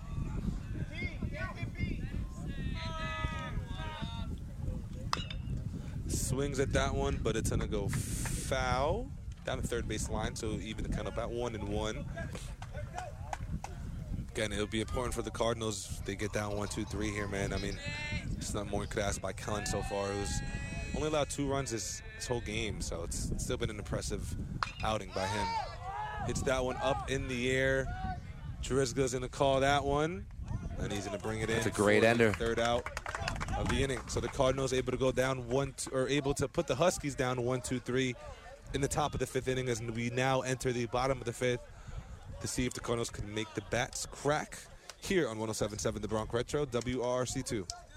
1077 The Bronx and 1077 The Bronx Retro is underwritten in part by the Trenton Thunder. 30 seasons and millions of memories. Come add to the fun at the ballpark this summer as your Trenton Thunder celebrate their 30th season. Don't miss out on Dollar Dog Tuesdays, Thirsty Thursdays with $2 Budweiser, Bud Light, and Michelob Ultra, post-game fireworks, and of course, $2 pork roll sandwich Fridays. There's something for the whole family. For more information, visit TrentonThunder.com. The Trenton Thunder, Big League Future Futures Major League Fun. Strike three, you're out. I'm Riley Rivera, second baseman for Lawrence High. Catch America's Pastime, high school style, on your Amazon Alexa on 1077 The Bronx Retro to listen to your Cardinals play. Welcome back to Cardinals Baseball here on 1077 The Bronx Retro, WRRC2. I'm Chris Aponte here with Owen McCarron as we now enter the bottom of the fifth inning. As the Cardinals made the last inning pretty quick, as they now hope to put some runs up on the board here and Brandon Falco has just been in his groove all day. Yeah, Brandon Falco, you know, he's been shoving all five innings so far, you know, shutting down the Cardinals essentially to the T. I mean, they've had a, a few good at bats. You saw T Toto last inning try to get the Cardinals going. Right as I was mentioning, you know, this could be the first time they go down one, two, three. Thank God I was wrong, uh, and that's why we, you know, we love Teague. He does a really good job there know, with a very strong and solid approach behind the plate. And um, are we hearing chirping from the dugout before the innings even started from the Cardinals? Is what I love to see, actually. Cardinals going to be loud, as they should be. No matter what the score is, man, it's been a very impressive year by them. So, nonetheless, they have the right to be loud in this type of setting where they're only down by two runs at that. They're still in this game. But uh, 26 record on the year for the Lawrence Cardinals, their most impressive record since 97. I mean, they haven't made it this far since uh, who knows when. So, I mean, this is the dream come true for a lot of Cardinals players, fans, family listening, anyone watching as that. I mean, this is the year that you wish for as a Cardinals fan. It's been a while since they've been in this spot. Nonetheless, Riley Rivera is at the plate for the Cardinals as he watches that first pitch go by for a strike. Next pitch by Falco is two outside. So it's a good, really good eye from Rivera there. His next pitch is in, and it's foul tipped by Rivera. Rivera as well, choking up a bit up on the bat. Yeah, I think both teams have a, a, really good grasp so far of the umpire's zone. I mean, you hear we talk about that quite a lot actually throughout the games. Yeah, I mean, oh, I mean, you, you like to do that a lot as well. Like find that. Yeah, it that makes zone. you mad. makes you mad seeing an umpire that's inconsistent or too wide, too Yeah. tight. So it's good to see. So far, we haven't really heard too many complaints about a lot of the calls. You know, umpires got a really good zone, um, and you know both teams doing a really good job of seeing it and figuring it out already. It's an important game too, so you definitely don't want to mess up on a game like this. Oh my God! If we had Stan as a plate umpire right now, everyone would be freaking out. Everyone would be yelling. Yeah, Stan is a, a very notorious CVC umpire. Riley Rivera strikes out swinging there on that pitch. So right there, the first out on the inning for the Huskies. As now up at the plate will be the third baseman Dan Drizga. He is a seven hitter for this Lawrence Cardinals team. And nonetheless, I mean, he's had a pretty good postseason run so far, and he puts the bunt down. But that third baseman, man. Oh, a wild throw. As the moment I say that, Drizga takes off the second. And he's going to stay there as he should. So a great, uh, just a great thought of an idea by Jim Mayer for Drizga to lay a bunt. I mean, I mean, don't get me wrong. Over at third base, there we saw Gendy make a really good jump on that ball, but just a too wide of a throw, and the first baseman not able to get to it. Yeah, I mean that's got to be a gimme, you know, especially when you got as good of a jump as Jendy did. Uh, that play has to be a gimme. You can't make that mistake, and the Cardinals are going to capitalize off it as they should. And again, you know, it's a 2-0 game here. It's it's nothing that they can't come back from. And we've seen hitters, especially on this team, um, in a lot worse positions, come back. So And Dobkins gets that ball to the outfield. Mayer's going to send Drizga home, and it looks like Drizga's going to make it for the first run for the Cardinals. And you can hear from behind me loud. So the freshman there, Drew Dobkins, the catcher, gets contact on the ball, and Drizga is able to make it home. So the Cardinals are able to put one run up on the board. Score now is 1-2 in favor of the Huskies. See, that's what I'm talking about. You get that momentum flowing. Dobkin, one of those hitters who we've seen come up in a lot of really clutch spots, and that's exactly what he did just there. I mean, that was huge. I mean, for a freshman at that to just do that in a, I mean, that was in the beginning of the at bat too. Early in that bat, we're still talking about Drizga's uh, it's bunt to second, and, and Dobkins just shuts us up and, and they get to run in the board. So they'll put a pitch runner in for Dobkins. I mean, not surprised by that. They'll put the freshman Aiden Poot in. And now but the plate is the left fielder Ben Pollock to keep this momentum alive for the Cardinals. Poot also has speed over at first base. Pollock swings at the first pitch, but it goes foul towards the Matawan dugout. And we hear the Cardinals dugout loud once again. It's what you love to hear, being a Cardinals fan. You know, just knowing that they're still alive in this game. And they were the whole time. It was only two to zero. Ooh.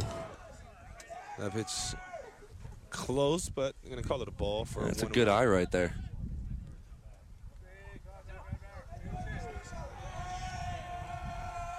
Pollock with the even count in the batter's box. Poot runs, and Poot's gonna make it to second safely, and Pollock will not make it to first on time. Nonetheless, the Cardinals officially have someone in runners in run in a scoring position. Pardon me.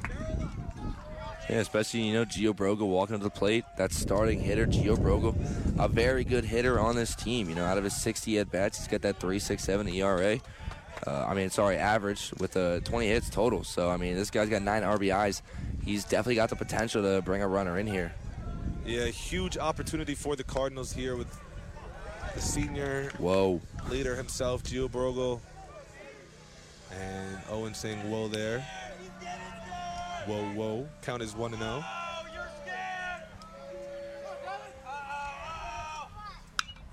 Brogo fouls that one back. So, nonetheless, the Cardinals, I mean, are getting the bat to the ball a lot more now. Yeah, they are. I mean, again, you make that adjustment earlier in the game. Uh, it's a very different story right now. You know, it did take them five, and thank God it did. Uh, they got it eventually. Yeah. You're starting to see them get the bat head out there earlier, start to really see the ball out of the hand and get some really good pieces. Yeah, I mean, nonetheless, I mean, better late than never. The Cardinals still only one way, one run away from tying the game. That one behind Brogel. So Poot is now over at third. That one, a couple people saying it hit his helmet, but Brogel not too phased as the ump again knew that. So the count is now two and one with a man over at third. So any ball that just allows Brogel to just get to first, obviously except the walk, will 99.9% sure get Poot home. How are we feeling about some small ball here? Hey man, I, I love the sound of that man. That's I'm not saying, you know, Gio Brogo, number one hitter, you know, Hey, obviously Bro- quick kid. I was to say that speed, man. As we saw the catcher there, frustrated that he wasn't able to catch the ball there. So the Cardinals notice that and get loud as they should. So the count is now three and one. Brogel swings at that one and it goes foul. So now the count is three-two. I mean, this is this is the at bat that you really want to win in your favor. I mean, Brogel walks. You got Deacon Moore up at the plate. Then, I mean, Falco gets the strikeout. That's huge for the Huskies. And it is a strikeout that Falco will get, and he's hyped as the Cardinals leave one run up on the bags. That's a high stress at bat there for Brogo. You know, he did everything he can. He put up a very good fight. Uh, Cardinals doing exactly what they can to, you know, stay loud, get in the kid's head. But uh, now all you've done is just give him a lot of momentum. You know, you saw how hype he was coming off that inning. And, uh, you know, we're going to the sixth now. Cardinals, 2 1 ball game. It's still anything can happen. Yeah. And we've seen them come back from worse. Yeah, yeah, we've seen the Cardinals definitely come back from a whole different type of game. So the game is still up in in, in, in, in the air. But we'll be back with more baseball here on 107.7 The Bronx Retro, WRRC2. Lawrence High School football and baseball on 1077 The Bronx is underwritten by Pork Chops Barbecue, 1560 North Olden Avenue, Ewing. Pork Chops provides the highest quality food with prices that won't break your piggy bank. Your wallet and stomach will thank you when you try their classic dishes reinterpreted to satisfy your modern taste. Pork Chops sweet or savory barbecue reinventions are guaranteed to satisfy all your cravings. Pork Chops Portuguese style cuisine delivers all the flavors of Portugal without ever booking a flight to Europe. Wash it all down and quench your thirst with their brand new fruit or milk bubble tea. Go for the food and stay for Pork Chops' renowned customer service. Dine in and see for yourself why the Pork Chops barbecue experience is one of the most fun and delicious dining experiences in Mercer County. Takeout and delivery are also available. If you're a fan for barbecue, you're going to be fanatical over Pork Chops Barbecue with three locations Flemington, Middlesex, and in the Capitol Plaza, Ewing. I'm Riley Rivera, second baseman for Lawrence High. Catch America's Pastime, high school style, on your Amazon Alexa on 1077 The Bronx Retro to listen to your Cardinals play. Welcome back to Cardinals Baseball here on 1077 The Bronx Retro WRRC2. I'm Chris Aponte here with Owen McCarron as the Cardinals were able to put one run up on the board. So the Huskies still lead 2 1, but we are now in the top of the sixth here, so getting crunch time for both teams. The Huskies are able to cushion their lead, or if the Cardinals are able to make a comeback. Nonetheless, we'll start the top of the sixth with Joey Bannon in the batter's box. Kellen Moore is still in the on the mound as that first pitch is outside for a ball. Yeah, I want to point out both pitchers reaching the low 70s in their pitch counts right now. So definitely looking to be, you know, for both teams, maybe a, a seven inning battle all game. Yeah, it's funny enough, as you mentioned that, the Huskies now have Andrew Gendy warming up. So, I mean, what the Cardinals could do, I mean, we don't really see their side of things, but that is a ground ball to Robert Kelly, and he's going to dime it up to Aiden Crowley to get the first out of the inning. But as we were just mentioning, Owen, we've seen um, more and other games just just throw until the game's over. Like not the, the, the yeah, that, this kid could go nine if he really wanted. Yeah, that's like he could he could go ten at that if the the, the game will allow it. So yeah, we'll just see what, what, what the Cardinals decide to do as he is their ace. But nonetheless, they still have other arms they could throw in the game. First pitch is in the zone for a strike. And I want to compliment Kelly on his, you know, outstanding day in the infield today. We've seen him, you know, make questionable throw in the first thing there, but look what he did. You know, he battled back. He's had a really good job defensively, shutting down a lot of the hit balls that are coming his way. Yeah, Kelly's been dominant all year in that position. So. And that's exactly what you need out of a shortstop. You know, it's a very yeah. crucial spot in the field. Those middle infielders. And I think him and Riley uh, Rivera are very, uh, very good duo. Yeah, Rivera with a very beautiful backhand earlier this game as well. Nonetheless, Kellen Moore is up on this count 0-2, looking for a strike three. And uh, as I mentioned, that's a ground ball to Rivera. He's going to get that ball in time to Crowley for the second out of the top of the sixth inning. So the Cardinals, I mean, seem to be grooving right now, but they need that bat to work one more time. Yeah, you know, right as again you mentioned, right as you start talking about them, they they definitely show up. They make good plays. Rivera making a very just routine play right there, getting that second out. That's big. So now up at the plate for the Matawan Huskies is the first baseman Sal Casano. Kellen Moore still up at the plate, fixing his mound up a bit, just cleaning it up with his foot. And I mean, at this point, you want more on the mound here to get this last out of the inning, and you just you're back in the top of the order for the Cardinals, so you're just expecting to do what you did in the last inning and get some runs up on the board. But first, they have to get through Casano. So the first pitch by Moore is going to be in the air toward Brogel, but Brogel. Great read. Is going to bring that one in for the third out of the inning for an athlete. As we saw, Owen got a little jumpy there. As it was a beautiful hit ball, but. I mean, that's a very hard swing on a good first pitch right there. I mean, oh my God, if I were Kellen, I would have been terrified off the bat. Again, you know, not a lot of drag from the wind there. Wind's actually blowing in, so thank God it died. And, you know, Brogel, again, outstanding the outfield all day today, keeping everything in front, getting under him, getting really good reads. It's a great play. Um, we're getting into the crunch time now. You know, there's not a lot of baseball left for the Cardinals here. They got two more chances up at the plate to, uh, you know, get two more here and take a lead, and one more chance in the field to uh, shut down this Matawan team. Yeah, it's going to be uh, really important to see what the Cardinals do in the next few innings here on 1077 The Bronx Retro, WRRC2. 1077 The Bronx campus traditions are underwritten in part by Maui Lou Hawaiian Barbecue, the official Hawaiian food truck of 1077 The Bronx. Ah, the beauty of the islands. Cold drink in your hand and warm feet on the sand. Ugh. You might be a lifetime away from enjoying the paradise that is Hawaii, but you can experience the flavors and tastes of the Sandwich Islands here.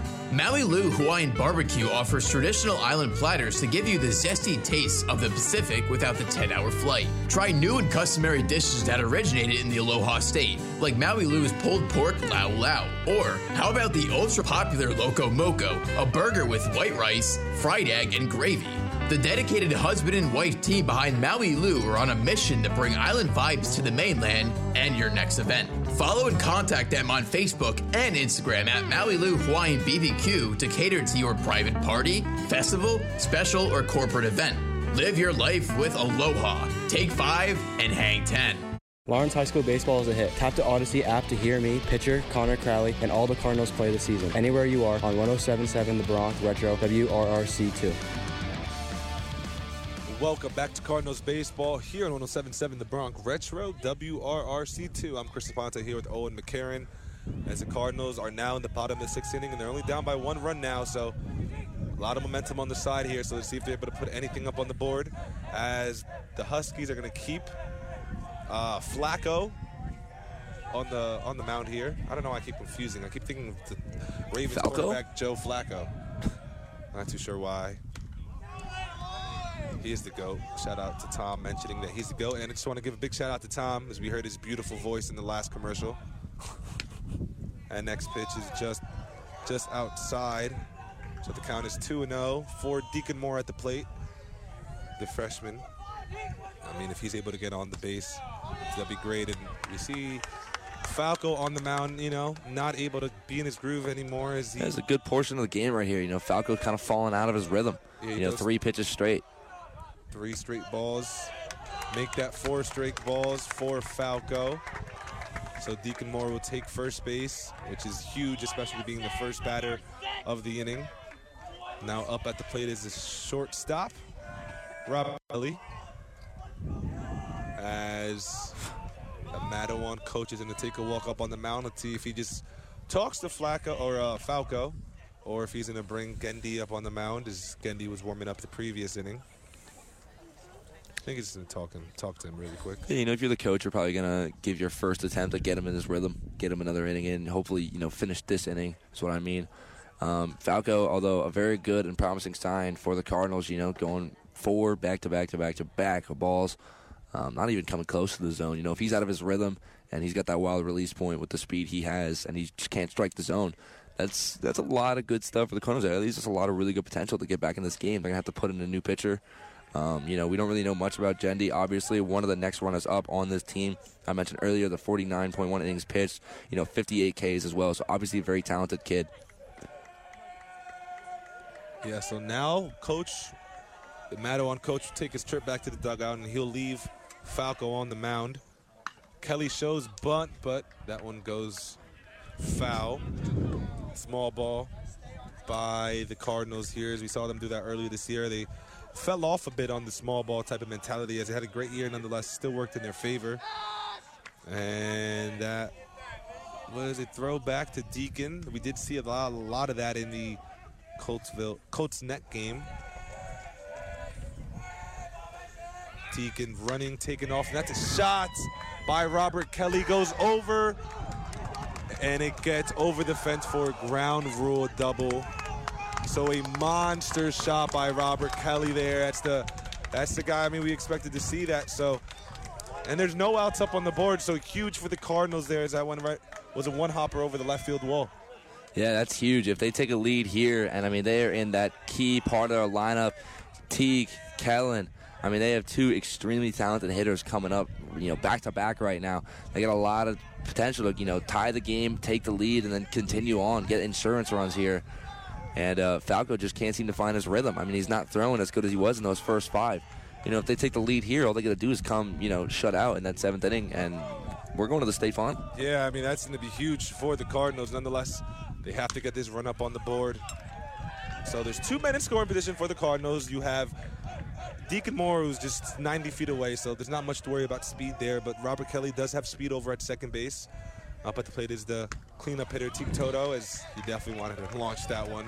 Yeah, let's just talk about that shot as well from Robert Kelly. I mean, off the bat, I thought that ball was gone. Uh, bit of a bad read from the left fielder out there. Uh, Sean Hart, uh, you know, only a junior, you know, staying a little bit too in on that ball. So Teague Toto swings at that one. He chops it down so he stays alive there 0 2. As Falco is still on the mound for the Huskies. Yeah, the last thing you want to let happen now, if you're the Cardinals, is you know let go of this momentum. You're not obviously want to you know go three out three down here. You want to make sure you put on some damage. That one too low, gets behind the catcher. Their Deacon Moore is going to stay over at third. And yeah, it was a close call. That one didn't go too far away from the catcher, so you know, maybe with a good jump he had it, but I think the the right play was keeping him. Yeah, yeah, right, right, right idea in mind. There's no outs, you know. There's no there's no reason to give him an out just in case. Yeah, too risky of a call to, to send Deacon there, especially when the ball didn't even reach the back of the cage. Nonetheless, count is now one and two for Toto in the batter's box. Falco getting the pitch by his catcher. Toto stays alive there, fouling that one off behind our heads. So the count is 1 2 now. We hear the Cardinals dugout loud in the batter's box. Is Teague Toto, I just mentioned like four times. Just anybody you want up the plate right now, it's Teague Toto. He's got the ability to fight. Oh, that one close, but they're going to call that one a ball. Toto's, Toto's face Not giving him that well, pitch is a penalty in its own. And as a Cardinal broadcaster, I am in shock. Yeah, you heard our emotions nonetheless. Count is now even at two and two for Toto. This ump has been very strict with the zone here today. That one way too high, so 3-2 count. I'm not gonna lie, Chris. If he gets on base, This gets a hit or anything, I, I think it's because of that call we just had. Yeah, man, that was Obviously, I'm here for it, but uh, I can't help but think that one pivotal call. that was really close. Toto gets the bat to the ball. It's going to be a blooper down to the left field. They're going to send Deacon over. Deacon to race over to the plate, and he he's in there. He's in there on time. So a huge, huge play. Robert Kelly gets to third as well. So, wow, I can't believe we had it. We had like the perfect view on that as well. As Deacon just stuck his hand right under the catcher's arm, and he was able to get in his hand in before the ball. So, the Cardinals able to tie the game up 2-2, and you still have Robert Kelly over at third base. Yeah, really good throw over in left field from Sean Hart, but you know, even better, even better running from Deacon there. That's a great hit by uh.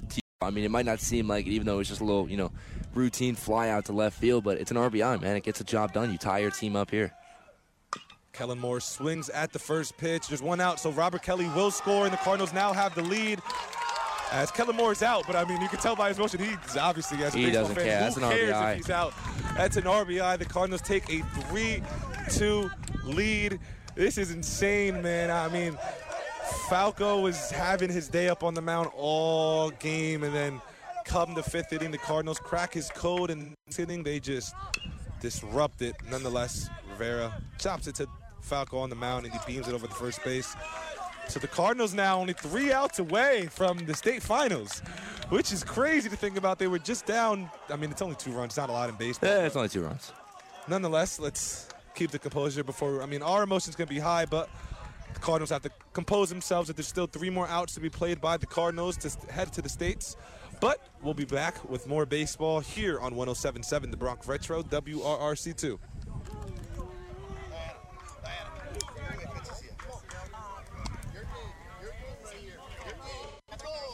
We have Kellen walking back to the mound.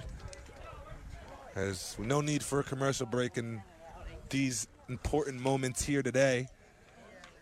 Kellen just taking a little. Oh, he's walking to the ball. I thought he was going to take a little walk around the mound. I mean, he just gave the team the leading run.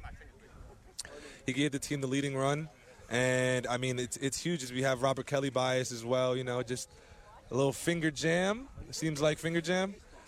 Oh, he cut his finger. Hey, he'll be all right. He'll be back on the field in one quick second. Three more outs to be played here today to get to Band Aid. So, so the Cardinals here trying to get back into the zone. But we'll be back with more baseball here at 107.7 The Bronx Retro, WRRC2. Lawrence High School football and baseball on 1077 The Bronx is underwritten by Vocelli Pizza, 2098 Brunswick Avenue, Lawrenceville. As a business that began with the American dream, Vocelli Pizza is constantly raising the bar with their signature old family recipes and garlic sauces that feel like a home cooked meal. Known for their crispy cupping pepperoni, one of a kind Vocelli rolls, and artisan pizzas, Vocelli Pizza screams delicious. Their menu is bursting with your favorite dishes, including pasta, baked wings, fresh salads, subs, stromboli, breadsticks, and desserts. With a diverse menu sporting gluten free crust, they have options for your whole family. But if you can't make the trip, don't sweat it. Their catering and delivery services are ready to provide you the Vocelli experience. For more information on how you can receive 20% off your first order online, it's vocellipizza.com. That's vocellipizza.com. For the perfect pie and savory sides, dig into Vocelli Pizza at their only Mercer County location, 2098 Brunswick Avenue, Lawrenceville. Vocelli Pizza, pizza done right. Welcome back to Cardinals baseball here on 107.7 The Bronx Retro, WRRC2. As we are now in the top of the seventh inning, Kellen Moore is still on the mound for the Cardinals. Looking for a shutout here as the Cardinals did take the lead the previous inning. 3 2 is crazy if you were listening to me. Uh, but nonetheless, a pop fly by the batter. Burgos going to come in for that one and call it for the first out of the inning. So the Cardinals two outs away from the state finals. That was at the plate the DH hitter Brian McCartan. So the Cardinals just put down the six hitter. So now they'll face a seven hitter. Mark Kovac, the right fielder, number 43. Um, but but that that was a huge inning. I'm just that's hard to get out of my mind. Deacon Moore, right there, getting his hand in just in time, and then you have Kellen Moore, the pitcher, just grounding out. But Robert Kelly's able to score for the lead. Really? The runner, the batter there, tried to check his swing, but he goes all the way. So It's a good call by the umpire there, seeing that bat across the plate. the count is 0-1 now, two outs away from the state finals for the Cardinals. It's a historic year for them if they're able to do this. I mean, it's incredible. Their game will be played this Friday if they win. The winner of this game will play Friday. You know, watching growing up, watching all the games, like you're trying to anticipate the winner, but now commenting it, you have to like, oh wow, I just have a lot of emotions as well. Just watching Yeah. the Cardinals play all year, it's crazy. They're able to make the finals. That one, a ball to Rivera, and he's able to throw the ball over to first on time. So Jim Mayer hyped as well as he should be, only one out away from making the state finals. It's his first year as a Cardinals coach, as they did not have a good years at all last year. Now they're only one out away from completing this unreal type of season so far. But the batter that they have to face, or Kellen Moore has to face, is Chris Galasso, the shortstop. First ball in for a strike, so two strikes away for the Cardinals. This is this is insane, man. This is insane. Two two strikes for Kellen. And the the the batter swings there on that check swing, so one pitch away. Coach Mayer, I mean, he's hype. Everyone's hype. You, I mean, you hear. I mean, this, they're quiet behind us just because trying to make sure their pitcher's good on the mound, but you can hear the emotion by everyone. So, one more pitch by Kellen Moore in the zone. First strike, obviously. That's a foul ball. That one looked like it was going to be to Drisga, but it goes foul. So, he Chris Galasso stays alive in the batter's box. So the count is now 0-2, or was 0-2, will stay 0-2. Nonetheless, the tying run is at the plate for the Huskies. There's no one on the backs. Just two outs, two strikes. Pitch by Moore is a another ground ball to the coaches in the Cardinals dugout. Yeah, that's a good fight out there by Galasso. You know, Kellen Moore obviously hungry for another seven innings pitch to get his team the win here. I mean, man, I'm hyped. I mean, I'm just trying to comment. I'm hyped for the Cardinals there, but I, I want to rush the field and go crazy with them if they get this win. Nonetheless, that pitch too low. Need to shut up and let let him do his work. So, count is now one and two for Kellen on the mound. Yeah, I mean, also the Cardinals have a lot of room to work with here. You know, even if anything were to happen, they have another offensive um, appearance at the plate. Yeah. And the Matawan, like, they're very deep in their lineup right now. Nobody on, two outs.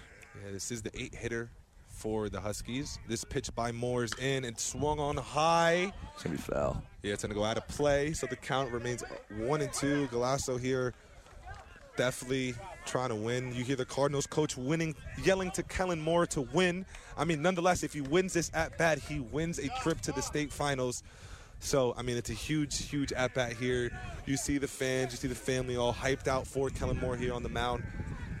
So, we'll repeat this one and two app, this one and two count. Kellen Moore delivers. That one in the air towards Teague Toto, and he will bring that in. And the Cardinals come out huge here with a huge win over the Matawan Huskies in this incredible season here so far. And pull out this victory. Kellen Moore with a stellar performance on the mound, in the batter's box, everywhere you can think about. The Cardinals as well. I mean, oh, Owen, man, wow, what a game. Yeah, that's really impressive stuff. I mean, you watch them battle back the entire game up until that fifth inning run. I mean, that sixth inning run right there. I mean, they were literally in crunch time. There was not much baseball left to be played, and you know what?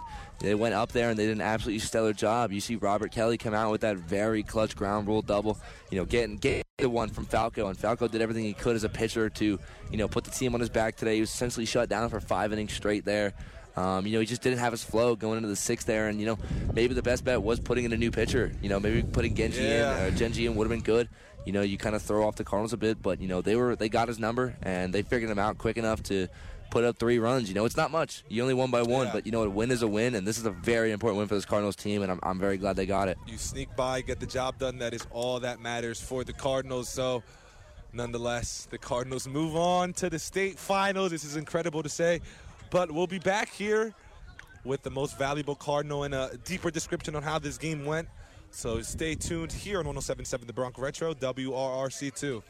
Lawrence High School football and baseball on 1077 The Bronx is underwritten by Pork Chops Barbecue, 1560 North Olden Avenue, Ewing. Pork Chops provides the highest quality food with prices that won't break your piggy bank. Your wallet and stomach will thank you when you try their classic dishes reinterpreted to satisfy your modern taste. Pork Chops sweet or savory barbecue reinventions are guaranteed to satisfy all your cravings. Pork Chops Portuguese style cuisine delivers all the flavors of Portugal without ever booking a flight to Europe. Wash it all down and quench your thirst with their brand new fruit or milk bubble tea. Go for the food and stay for Pork Chops' renowned customer service. Dine in and see for yourself why the Pork Chops barbecue experience is one of the most fun and delicious dining experiences in Mercer County. Takeout and delivery are also available. If you're a fan for barbecue, you're going to be fanatical over Pork Chops barbecue with three locations Flemington, Middlesex, and in the Capitol Plaza, Ewing. 1077 The Bronx campus traditions are underwritten in part by the Miller Keystone Blood Center in Ewing. Did you know that every two seconds someone in the U.S. requires a blood transfusion? Oh, and here's another interesting fact 25% of the population will require a blood transfusion in their lifetime. The simple reality is there is no substitute for blood. The only source is a volunteer blood donor. 40% of the population is eligible to donate blood. However, only 4% do. Here's what you need to know. Anyone who is in good health, 16 years of age or older, and weighs 110 pounds or more, is the most likely eligible to donate blood. I know you're probably wondering, how can I get involved? If you or someone you know is interested in becoming a donor, Miller Keystone Blood Center in Ewing is a perfect place to donate. For more information, call Miller Keystone Blood Center at 1 800 BA Donor or log on to giveapint.org to schedule an appointment. Your blood, their hope. Miller Keystone Blood Center. Lawrence High School football and baseball on 1077 The Bronx is underwritten by Vocelli Pizza, 2098 Brunswick Avenue, Lawrenceville.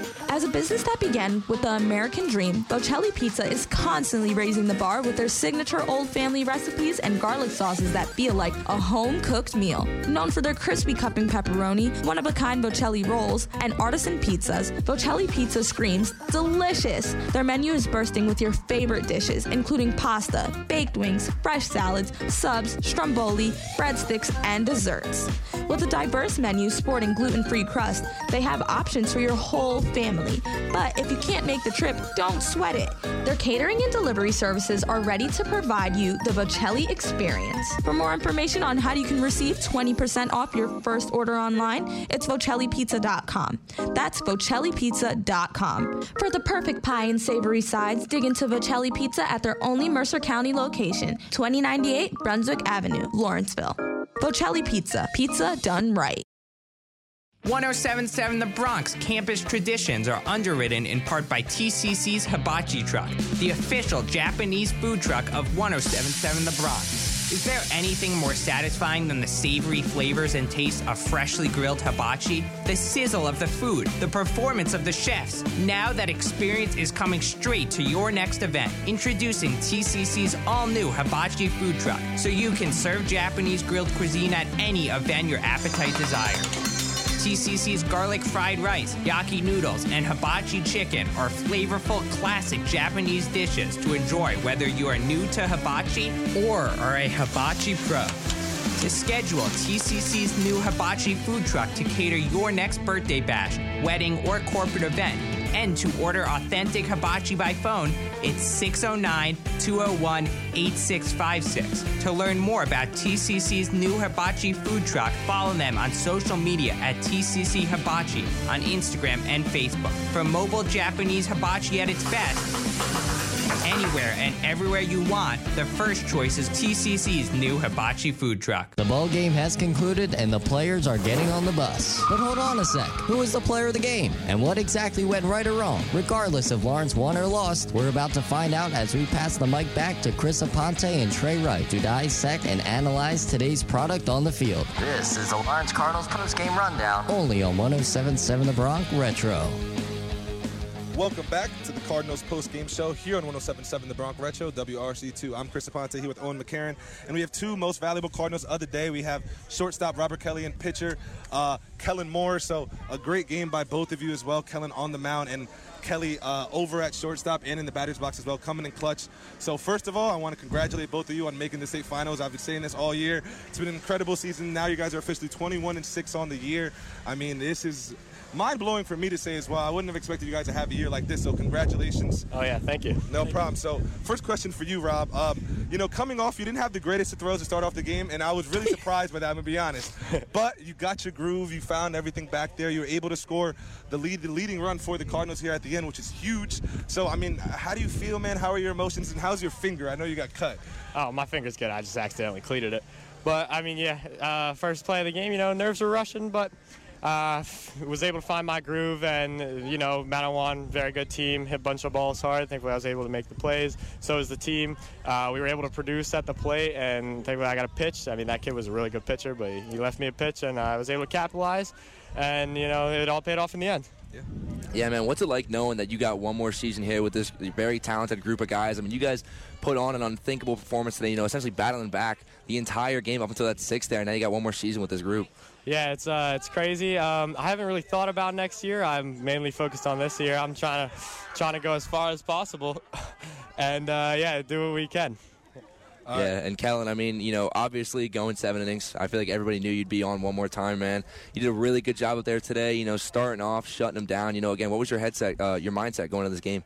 Oh, I, before the inning, I said to Coach Mayer when we were going out to hit in the bottom of the sixth, I said we're going to get the lead here, and I'm going back out. And it's just faith in my guys. My defense behind me had an amazing game. Drew, Rob, Danny, Riley, all the guys. I just know with those guys behind me, we have a chance to win games. Yeah. Yeah, great game on the mound, Kellen. I want to give you props. You, you played outstanding. I mean, they were able to get two runs up on the board, but you know, I was something I was saying. I wanted to see how you were able to control and you were able to con- control yourself and, and find composure and and still deliver all game and find that. So congratulations on that. But for my question, I mean, in the batter's box, that was huge. I saw you just grounded out, but your emotion, man, you did not care about anything. So how did you feel getting that run, knowing that you threw through? I mean, an outstanding game the whole game, and then you got that that that leading run in. Yeah, the kid we faced, he was a heck of a pitcher. He was an awesome pitcher, and we knew that we were going to have to grind out at bats. So that last at bat, saw a runner on third, one out. I knew my job was to just get the ball in play, give us a chance to score a run. And I mean, I, I hit it like 20 miles an hour. It wasn't the hardest hit ball, but it did a job, and that's what we were looking for. It did it. Yeah, it yeah, you know, it gets the job done. It's it's a little uh, eh, but it gets it done, and you guys came out with a great win.